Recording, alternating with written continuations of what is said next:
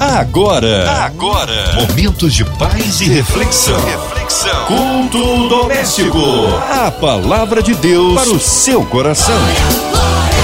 93 FM, a rádio que conquistou meu coração. Começando mais um culto doméstico na sua noite, no seu rádio, na sua casa. E hoje, com a presença do pastor Rômulo Menezes, ele que é pastor da igreja Ilan Church, na Taquara, Rio de Janeiro. A paz, meu querido pastor Rômulo Menezes. Olá, boa noite. Olá, você que está ouvindo a 93 FM. É um prazer estar aqui com vocês hoje. Queria agradecer Alexandre, obrigado pelo convite é um prazer estar aqui. Maravilha, pastorzão. Conta pra gente aí onde será feita a leitura bíblica de hoje. Qual capítulo, versículo, Antigo ou Novo Testamento? Você, ouvinte da 93, que está aqui coladinho com a gente, abre aí, procura sua Bíblia, abre aí Salmos 59, versículo 5 em diante. A gente vai ler essa passagem e Deus tem algo especial para falar com você.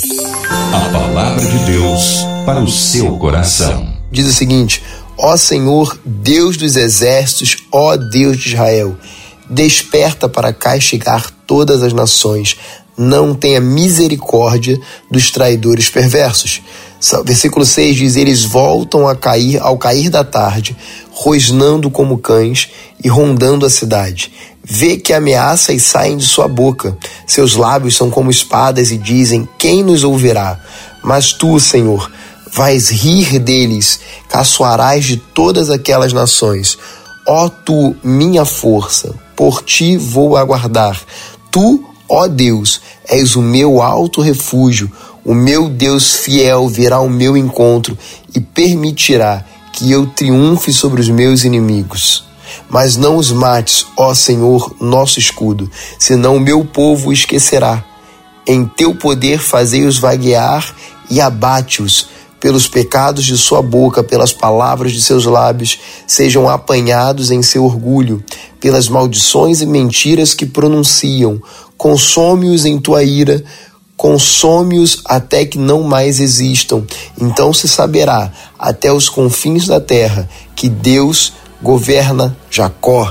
Vamos lá, eu queria primeiro te dizer, te contextualizar que esse é um salmo para quem tem passado por momentos de dores. O salmista aqui encontra-se visivelmente abatido, visivelmente afligido por causa daqueles que guerreiam contra ele, por causa daqueles que falam mal dele, por causa daqueles que têm bradado ao redor dele e têm afrontado ele. Então, esse é um, é um salmo para quem está no momento de dor, num momento de dificuldade. O Salmo 59 nos ensina é, como passar por momentos de aflição, como passar por momentos difíceis e carrega valiosos princípios sobre como vencer essa guerra. Você precisa entender que toda guerra, apesar de ser externa, ela também é interna. Toda guerra, todo deserto que você passa, apesar de ser algo externo à sua vida, apesar de ser uma circunstância da sua vida, grande parte dessa guerra, grande parte dessa vitória vai vir de dentro da sua mente. No versículo 5 ao versículo 8, nós vemos o salmista clamando. Daí nós tiramos o nosso primeiro ponto. Clame ao Senhor. O versículo 5 começa: Ó Senhor Deus dos exércitos, ó Deus de Israel, desperta. Senhor, acorda. Senhor, olha, eu tô aqui, eu preciso de ti. Senhor, olha, é isso que está acontecendo comigo. Clamar significa é, pedir, significa de, dizer o que você precisa, expor as suas necessidades mas além disso, além de dizer, também significa bradar. Significa não só pedir, mas significa pedir em alta voz, significa gritar. Algumas vezes nós precisamos gritar, nós precisamos dizer: Senhor, olha, eu estou aqui, eu estou passando por isso. E aí eu quero te perguntar, né, nesse início aqui, esse iníciozinho, o que que você tem clamado a Deus? O que, que você tem pedido ao Senhor? O que, que tem levado você aos pés de Jesus? Sabe, por vezes nós clamamos, por vezes nós pedimos, por vezes nós chegamos até Deus pedindo a solução, nós chegamos pedindo é, é, o alívio, nós chegamos pedindo que, que Jesus seja presente na nossa vida, que Jesus traga o alívio que nós tanto, tanto precisamos mas nós esquecemos do que nos levou até aquela circunstância. Por que eu estou aqui? Por que eu cheguei até esse momento? Eu queria te fazer agora um convite a uma reflexão. Se você tem passado por um deserto, se você tem passado por um momento de aflição, o que te colocou nesse lugar? O que te fez caminhar sobre a areia do deserto em que você está pisando agora? Porque eu sei que por vezes nós somos injustiçados, por vezes nós somos é, gratuitamente ofendidos, mas eu posso te garantir que quase sempre existe algo que você poderia ter feito diferente para não se encontrar nessa situação. Por muitas vezes nós chegamos até um deserto carregados pelo nosso orgulho, chegamos até um deserto, guiados pela nossa autossuficiência, chegamos até um deserto impulsionados pelos nossos desejos, e quando nós nos encontramos ali, quando nós nos vemos cercados pelo inimigo, quando nós nos vemos é, afundados na areia, aí nós lembramos de clamar a Jesus, aí nós lembramos de que se nós o buscarmos, se nós orarmos, ele vai nos ouvir, e isso tudo é verdade mas eu queria te deixar uma reflexão. Por que você, por qual motivo você está aonde você está? O que tem te levado até esse lugar? Será que você não poderia ter feito nada diferente? Será que você não poderia ter ficado quieto mais um minuto? Será que você poderia não ter reagido naquele momento? Será que você poderia não ter falado o que você disse? Será que você deveria ter ouvido e, e permanecido em silêncio? O que você pode fazer para não chegar a esse deserto? Mas, querido, a verdade é que, vez ou outra, todos nós passamos por algum deserto. E Deus é tão bom, Deus é tão maravilhoso, que Ele nos lembra que se nós clamarmos, que se nós buscarmos, Ele se fará presente. Jeremias 29, versículo 12 ao 13 diz: Então vocês clamarão a mim, virão orar a mim, e eu os ouvirei. Vocês me procurarão e me acharão quando me procurarem de todo o coração. Será que você tem buscado a Deus de todo o coração? Será que você tem feito verdadeiramente, tem clamado verdadeiramente de todo o seu coração? Sabe, talvez você é, esteja agora pensando assim: poxa, pastor, mas eu tenho que clamar? Eu tenho que pedir? Será que Deus não, não, não é capaz de olhar e, e ver onde eu tô? Ou outros de vocês, vocês talvez estejam dizendo assim: olha, não, eu não preciso pedir, porque Deus sabe do que eu preciso. Deus sabe da minha necessidade, Deus sabe da minha carência. Olha, isso é de certa, parte, certa forma verdade. Deus sabe do que você precisa, Deus conhece as suas necessidades, mas Deus é um Deus extremamente relacional.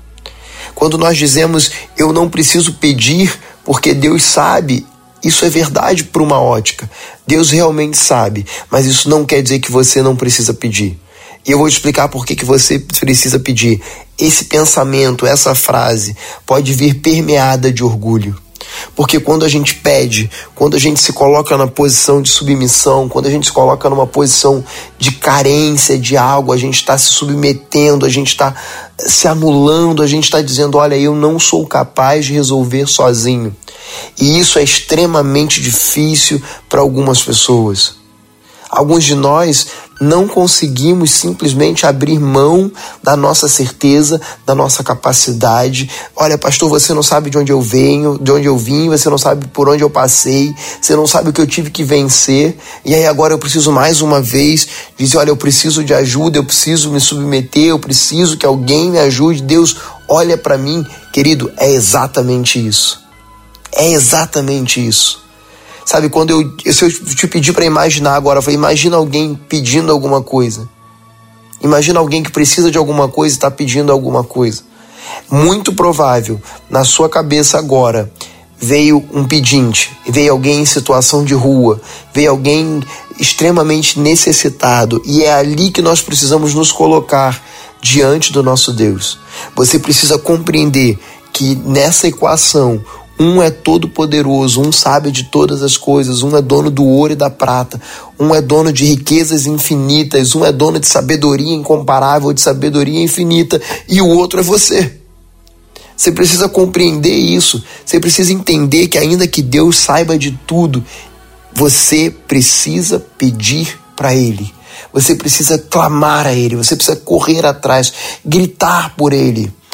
Querido, intimidade com Deus não significa não pedir. Intimidade com Deus não significa dizer, olha, Deus conhece o meu coração. Eu não preciso abrir a minha boca. Deus conhece o meu coração. Eu tenho certeza que você já ouviu essa frase. Se você não a disse. Mas a verdade é que intimidade com Deus não é ter o orgulho de não precisar pedir, mas é ter a certeza e a humildade de pedir sem medo. Quando um filho pede algo ao pai, ele não fica preocupado se o pai vai ficar chateado porque ele pediu, se o pai vai dar ou não, se o pai vai querer ouvir ou não. O filho chega aos pés do pai, no colo do pai, e fala assim: Pai, eu preciso disso, eu quero isso. Pai, nós podemos fazer isso, nós podemos ter isso. Sabe, o filho não fica preocupado se vai ofender. Ou... Não, eu estou pedindo muito para o meu pai. Um filho se sente aberto, motivado e livre de pedir ao pai todas as suas necessidades, na certeza de que ele pode derramar, que ele pode liberar, que ele pode dar e que ele tem total interesse em fazer aquilo que o filho está pedindo. Sabe, se você colocar em paralelo a sua vontade, o seu querer de alguma coisa e a vontade de Deus em realizar, eu posso te garantir, Deus sempre quer realizar, Deus sempre quer fazer, Deus sempre quer abençoar, Deus sempre quer derramar. O problema é que nem sempre nós estamos, estamos preparados ou nós estamos prontos para receber aquilo que nós estamos clamando. O versículo 9 e o versículo 10 do mesmo salmo nos mostra uma segundo, um segundo princípio extremamente poderoso. Você precisa esperar no Senhor. O versículo 9 diz o seguinte: Ó oh, tu, minha força, por ti vou aguardar. Tu, ó Deus, és o meu alto refúgio. O meu Deus fiel virá ao meu encontro e permitirá que eu triunfe sobre os meus inimigos ainda que nós clamemos, ainda que nós busquemos o Senhor, por vezes nós somos tentados a tentar ajudar a Deus, se assim eu posso dizer. Alguns de nós sentimos a necessidade de que, ainda que nós estejamos dizendo, Deus me ajuda aqui, parece que por outro lado a gente diz, não, mas Senhor, eu vou te ajudar a me ajudar. Eu preciso de ti, eu estou aqui me humilhando, eu preciso de socorro. Mas quer saber? Eu vou te ajudar a me ajudar eu vou para ali, eu vou fazer isso, eu vou correr, eu vou, vou providenciar, eu vou. Sabe, querido, chega uma hora na vida que você precisa compreender que a glória de Deus é dele e ele não vai dividir com você. Quando nós buscamos, quando nós clamamos, quando nós nos colocamos na posição de pedir, de clamar pelo socorro bem presente, quando nós nos colocamos ali, na, no, no, entendemos ali Jeremias 29, 12 e 13, que quando nós entendemos que, olha, a palavra de Deus diz para eu clamar, diz para eu vir a presença de Deus e orar, e Ele me ouvirá. Querido, é Ele que faz o seu papel nessa equação é receber. O seu papel nessa equação é buscar a Deus, é clamar a Deus. Algumas vezes a gente é, experimenta um comando do Senhor de que, olha, filho, agora não é tempo. Olha, filho, agora não é o momento. Olha, não é dessa forma que você vai alcançar. E por desespero, talvez por uma ansiedade, nós continuamos buscando alternativas para Deus realizar aquilo que ele falou que vai realizar. Querido, se Deus te deu uma promessa, se Deus te deu um direcionamento, se Deus te deu um apontamento, você precisa aprender a confiar no Senhor. Mas, pastor, confiar em Deus, confiar no Senhor é, é colocar os pés para cima e ficar sentadinho, então esperando? Não, querido, o nome disso é preguiça. Confiar em Deus é você clamar a Ele, ouvir a direção que Ele te deu, da forma que Ele te deu e no tempo que Ele te deu, e entender que Ele vai realizar todas as coisas necessárias para que aquilo se cumpra. Talvez você esteja clamando a Deus, esteja no meio da maior batalha da sua vida, no meio do, de frente com o maior problema da sua vida, e mesmo assim, você ainda quer ditar o tempo de Deus.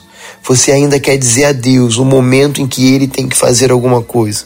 Deus tem todo o interesse em te ajudar em prover, em te abençoar. Mas, como eu disse algumas vezes, nós ainda não estamos prontos. Nós ainda não atingimos a maturidade para receber aquilo que nós temos orado.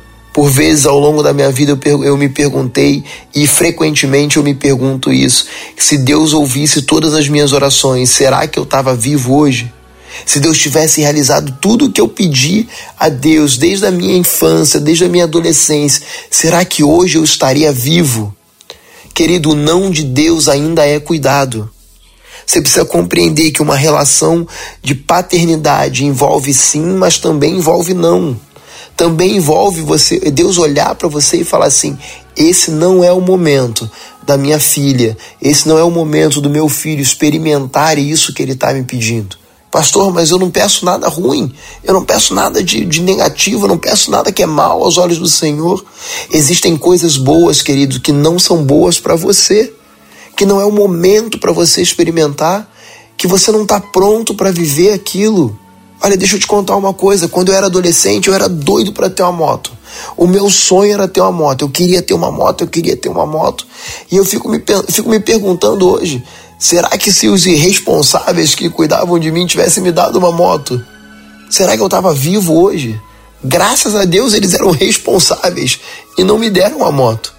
Mas sabe, às vezes a gente quer viver coisas que não é para nossa idade, a gente quer fazer coisas que não foi feita, que nós não fomos feitos para fazer. Nós queremos viver coisas que não são para nós e esquecemos de buscar, esquecemos de clamar a Deus e esperar o socorro dele. Esquecemos de clamar a Deus e esperar a direção dele. Se você já está no deserto, querido, se você já chegou aí, deixa eu te dar um conselho. Talvez o melhor conselho que eu possa te dar essa noite ao invés de tentar mais uma vez pelas suas próprias forças, ao invés de tentar mais uma vez pela sua própria sabedoria, pela sua, pelo seu próprio entendimento, que tal dessa vez você pedir socorro e esperar ele chegar?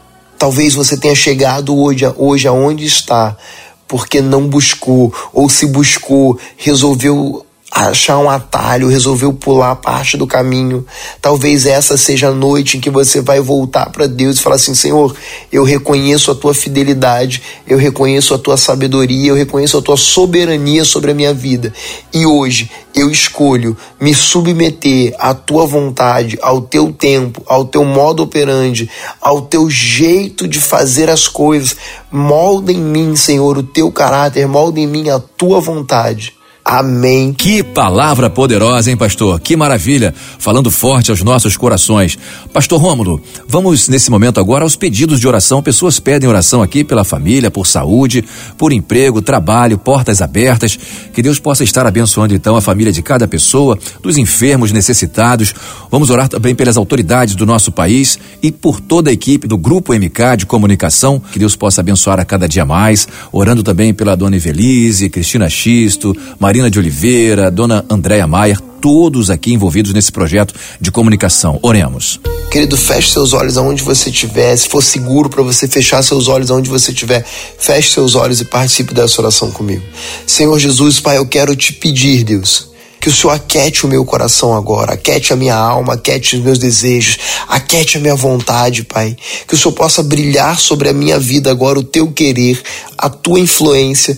Espírito Santo, eu te convido para participar da minha vida, eu te convido para participar dos, das decisões da minha vida, eu submeto a autoridade sobre a minha vida a ti, eu entrego o comando da minha vida a ti e eu não quero mais viver no lugar onde eu estou. Eu não quero mais viver, experimentar os problemas que eu tenho experimentado. Senhor, eu abro mão do comando, eu abro mão de tomar a decisão, eu abro mão de ser autossuficiente. E eu te convido agora, eu clamo a Ti, eu brado a Ti, que o Senhor possa vir de encontro à minha vida, que o Senhor possa vir de encontro aos meus desejos, aos meus sentimentos. E na certeza, Senhor, de que o Senhor virá, na certeza de que o Senhor está se movimentando na minha direção agora. Eu vou aguardar, eu vou esperar. Senhor, essa é a minha oração nessa noite. Essa é a minha oração. Eu abro mão das minhas certezas, eu abro mão da minha ciência, eu abro mão do meu conhecimento e eu aguardo, Deus, a tua intervenção. Querido, que o Senhor te abençoe nessa noite, que o Senhor derrame sobre ti a sabedoria dele, a certeza dele, o que ele molde em ti o caráter dele. Que você possa ter a certeza de que o Senhor é o socorro bem presente, que não falha, que ele possa te direcionar, te apontar, te guiar, e que a partir de hoje você nunca mais se sinta perdido, que a partir de hoje você nunca mais caminhe de forma é, desorientada. É o que nós clamamos, é o que nós oramos, é o que eu declaro sobre a sua vida nessa noite. Senhor, eu quero te pedir também, Pai, agora, Senhor, por essa rádio, Pai, pela Rádio 93, Pai, pela MK, Deus, pelos seus diretores, Pai, por todos os profissionais que trabalham aqui, Deus, que o Senhor possa continuar abrindo as portas do céu sobre a vida deles, Pai. Que o Senhor possa continuar, Pai, permitindo que eles influenciem, que eles espalhem a tua palavra, Deus, ao redor, Pai, do Brasil, Deus. Quero te pedir, Pai, pelos enfermos, pelos aflitos, Deus, pelas pessoas que estão passando, Pai, pelo momento de luta, estão passando agora pelo deserto, Senhor, em nome de Jesus, Pai, que o Senhor possa colocá-los de pé, Deus, na certeza de que o Senhor é o socorro presente para eles, Deus. Senhor, nós queremos te pedir pelas autoridades, Pai, pelas igrejas, Pai, pelas famílias ao redor do Brasil, Deus, pelos missionários que estão agora em campo, que o Senhor Coloque-os de pé, Pai, que o Senhor erga-os, Pai, e que o Senhor dê mantimentos, Pai, sustento a eles em nome de Jesus, Pai. É o que nós oramos, Pai, é o que nós pedimos, no nome poderoso de Jesus Cristo. Amém. Amém, graças a Deus. Pastorzão, meu querido pastor Rômulo Menezes, agora nesse momento, encerramento, seus cumprimentos finais, suas considerações, deixa também aí as suas redes sociais, seus contatos, dias de cultos na sua igreja. Alexandre Teixeira, eu queria agradecer mais uma vez pela oportunidade. Queria dizer que é um prazer prazer estar aqui com vocês. Muito obrigado. O pessoal da Ilan Church está acompanhando vocês. A gente está lá na estrada do Rio Grande, 1641, lá na Taquara. É um prazer estar aqui com vocês. Vocês são muito bem-vindos lá também. Creio que um dia essa oportunidade virá e a gente vai receber cada um de vocês lá. É um prazer pra gente. Nós queremos continuar pregando o evangelho, seja na rádio, seja na igreja local, seja no, na, no campo de missões, que nós possamos avançar o evangelho em nome de Jesus. Tá falado, pastorzão. Obrigado aí mais uma vez, meu querido pastor Rômulo Menezes, e um abraço a todos os irmãos da Ilan Church na Taquara. Não desligue o seu rádio, vem aí o programa do Comerge, Conselho de Ministros Evangélicos do Estado do Rio de Janeiro. Você ouviu? Você ouviu? Momentos de paz e reflexão. Reflexão. Culto doméstico. Amigo, a palavra de Deus para o seu coração.